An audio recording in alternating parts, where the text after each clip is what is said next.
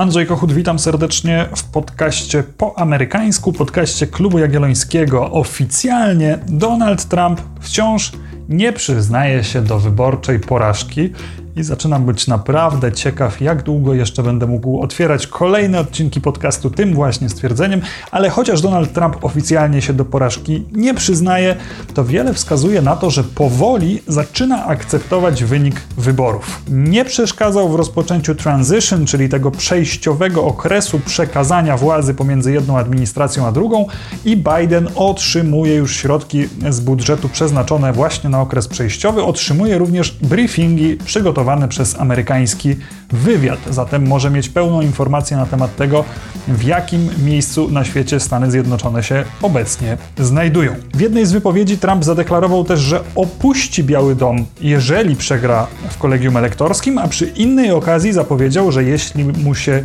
nie uda utrzymać władzy, to może spróbuje ją odzyskać za cztery lata.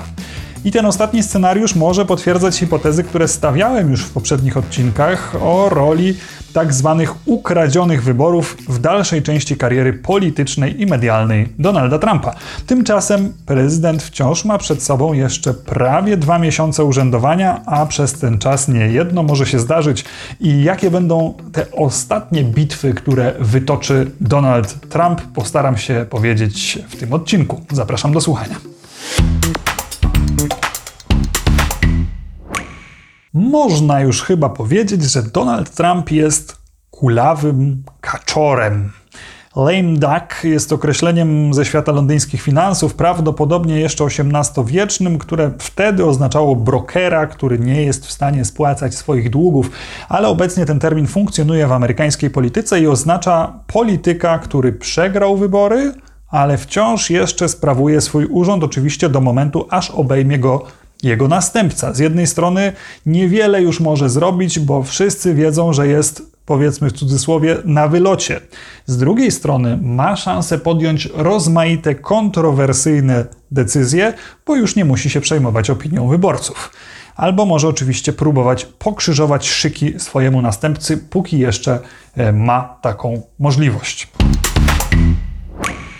Klasycznym przykładem działania w tym okresie lame duck presidency są oczywiście ułaskawienia. Jeżeli na przykład jacyś bliscy współpracownicy prezydenta albo ktoś, kogo prezydent już wcześniej e, chciał ułaskawić, popadł w problemy z prawem, prezydent chętnie przekazałby mu tę kartę „wychodzisz wolny z więzienia”, ale gdyby to zrobił, to mogłoby to zaciążyć na jego reelekcji, to teraz jest dobry moment, żeby to zrobić. Rekordzistą w tej kwestii był chyba Bill Clinton, który w ostatnim dniu dosłownie ostatnim dniu swojej prezydentury, drugiej kadencji, podpisał sto czterdzieści ułaskawień.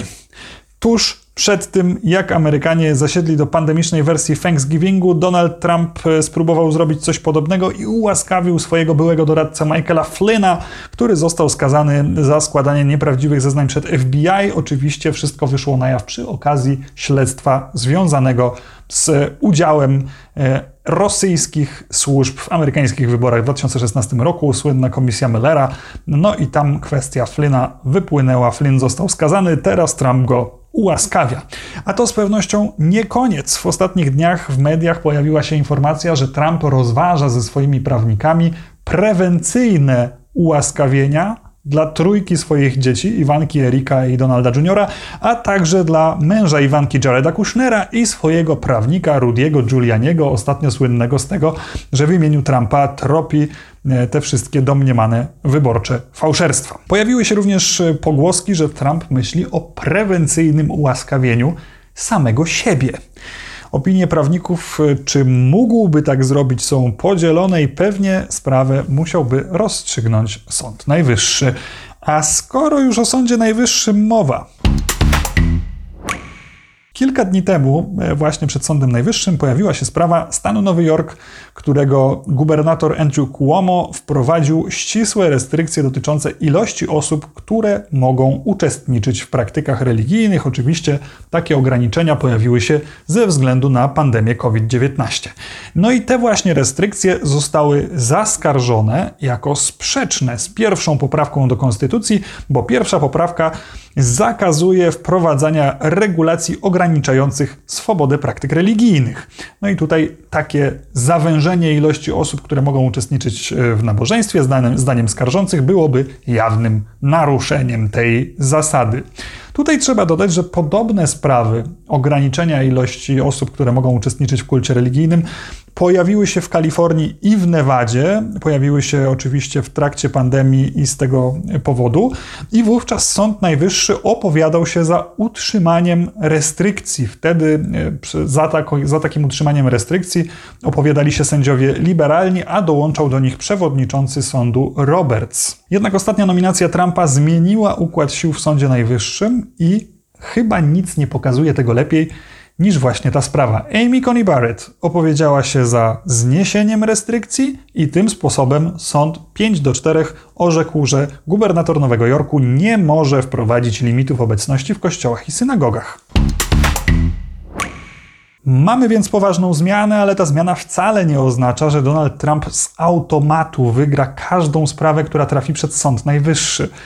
Jak chcieliby czasem zwolennicy tezy o tym, że Trump jeszcze doprowadzi do sytuacji, w której to sąd zdecyduje o zwycięstwie w wyborach. Ich zdaniem, zdaniem zwolenników tej tezy, Sąd Najwyższy zdominowany przez sędziów konserwatywnych z trzema nominatami Donalda Trumpa nie mógłby w tej sytuacji orzec inaczej jak na korzyść właśnie prezydenta Trumpa. Tymczasem można zauważyć, że wcale to nie jest konieczne. Ostatnio sceptycyzm wobec argumentacji prawnika reprezentującego administrację Trumpa wyraziła właśnie wspomniana wcześniej Amy Coney Barrett. Sprawa dotyczy pomysłu Trumpa, by ze spisu ludności wyłączyć nielegalnych imigrantów. Barrett twierdziła, że konstytucja nakazuje policzenie wszystkich osób zamieszkujących dany stan i nie ma tam niczego o tym, że muszą oni być obywatelami albo że muszą być leg- legalnymi imigrantami. Mają zostać policzeni, policzeni jako osoby zamieszkujące w danym stanie. I taka też była dotychczasowa praktyka, argumentowała pani sędzia Amy Coney Barrett. Może się więc okazać, że mimo zdecydowanej konserwatywnej większości w Sądzie Najwyższym Donaldowi Trumpowi nie uda się takiej sprawy wygrać. A dlaczego w ogóle Donald Trump na ostatniej prostej swojej kadencji zajmuje się jakimś statystycznym spisem ludności? To jest być może z polskiej perspektywy niezbyt oczywiste, tymczasem w Stanach Zjednoczonych jest to rzecz absolutnie kluczowa. Zgodnie z konstytucją w całych Stanach musi być przeprowadzony raz na dziesięć lat spis ludności. I ten spis ludności ma swoje umocowanie w Konstytucji, musi się odbyć, a musi się odbyć dlatego, że na podstawie tego spisu ludności decy- zapadnie decyzja, jak, będzie podzielo- jak będą podzielone środki federalne trafiające do Stanów, ile przypadnie każdemu ze Stanów. Także podział pieniędzy to jest pierwsza kwestia, dla której ten spis ludności ma kluczowe znaczenie. Druga kwestia i być może nawet ważniejsza, jest taka, że na podstawie wyniku tego spisu zostanie określona wielkość reprezentacji każdego ze stanów w Izbie Reprezentantów. W Senacie każdy ze stanów ma dwóch senatorów, natomiast liczba reprezentantów w Izbie Reprezentantów jest określana na podstawie populacji każdego ze stanów. I teraz kolejna rzecz. Na podstawie łącznej liczby kongresmenów i senatorów określa się przecież liczbę elektorów, jakimi dysponuje każdy stan w wyborach prezydenckich, zatem wyniki spisu ludności zadecydują nie tylko o tych kwestiach finansowych, ale też o politycznym znaczeniu poszczególnych stanów na następne dziesięć lat. Jeśli Trumpowi udałoby się wyłączyć z tych obliczeń nielegalnych imigrantów, to najprawdopodobniej najbardziej ucierpiałyby stany posiadające te duże aglomeracje, w których zamieszkuje sporo nielegalnych imigrantów. One wtedy byłyby niedoszacowane, ich znaczenie byłoby mniejsze, a tak się składa, że często są to stany zdominowane przez demokratów. No i właśnie o to jest ta bitwa. I jeszcze jedno starcie, w które Trump postanowił się ostatnio zaangażować. W serii tweetów zapowiedział, że rozważa zawetowanie National Defense Authorization Act, czyli ustawy zatwierdzającej budżet militarny Stanów Zjednoczonych. I to jest bardzo poważna groźba, bo Amerykanie szczycą się tym, że N D A A od ponad pięćdziesięciu lat udaje się uchwalić bez większych komplikacji i z ponadpartyjną zgodą, niezależnie od tego, kto rządzi. No więc czemu prezydent rozważa w ogóle taki krok? Trump domaga się, żeby przy okazji przyjęcia tej ustawy odrzucona została sekcja dwieście trzydzieści z Communications Decency Act z tysiąc dziewięćset dziewięćdziesiątego szóstego roku. Tłumacząc z prawniczego na nasze, chodzi o taki zapis, który zapewnia immunitet platformom internetowym przed pozwami dotyczącymi treści, które są na nich publikowane. Czyli na przykład Facebook czy Twitter w myśl tego zapisu nie muszą obawiać się tego, że ktoś pozwie je za umieszczenie fałszywych informacji czy zniesławiających informacji na ich platformach. Gdyby ten przepis został odwołany, wtedy takiej ochrony by nie mieli. W ostatniej kampanii wyborczej ten zapis dwieście trzydzieści, sekcja dwieście trzydzieści znalazła się pod obustronnym ostrzałem, bo Biden twierdził, że należy ją znieść, ponieważ powoduje brak presji na cyfrowych gigantów, żeby podjęli jakieś bardziej skuteczne sposoby moderacji treści. Natomiast Trump i konserwatyści uważali, że taki przepis chroni platformy przed ewentualnymi pozwami dotyczącymi ich samowolnej cenzury, w tym chociażby pamiętnej cenzury tweetów Donalda Trumpa przez Twittera. Czy Trumpowi może powieść się taka szarża? To się niestety dla Trumpa wydaje dosyć wątpliwe. N D A A zazwyczaj cieszy się ponadpartyjnym poparciem, o czym już wcześniej wspominałem, i to poparciem na tyle silnym, że umożliwiającym odrzucenie ewentualnego prezydenckiego weta. A część republikanów już teraz zapowiedziała, że nie pozwoli Trumpowi zablokować budżetu militarnego Stanów Zjednoczonych ze względu na kwestię odpowiedzialności prawnej tzw. Big Techu.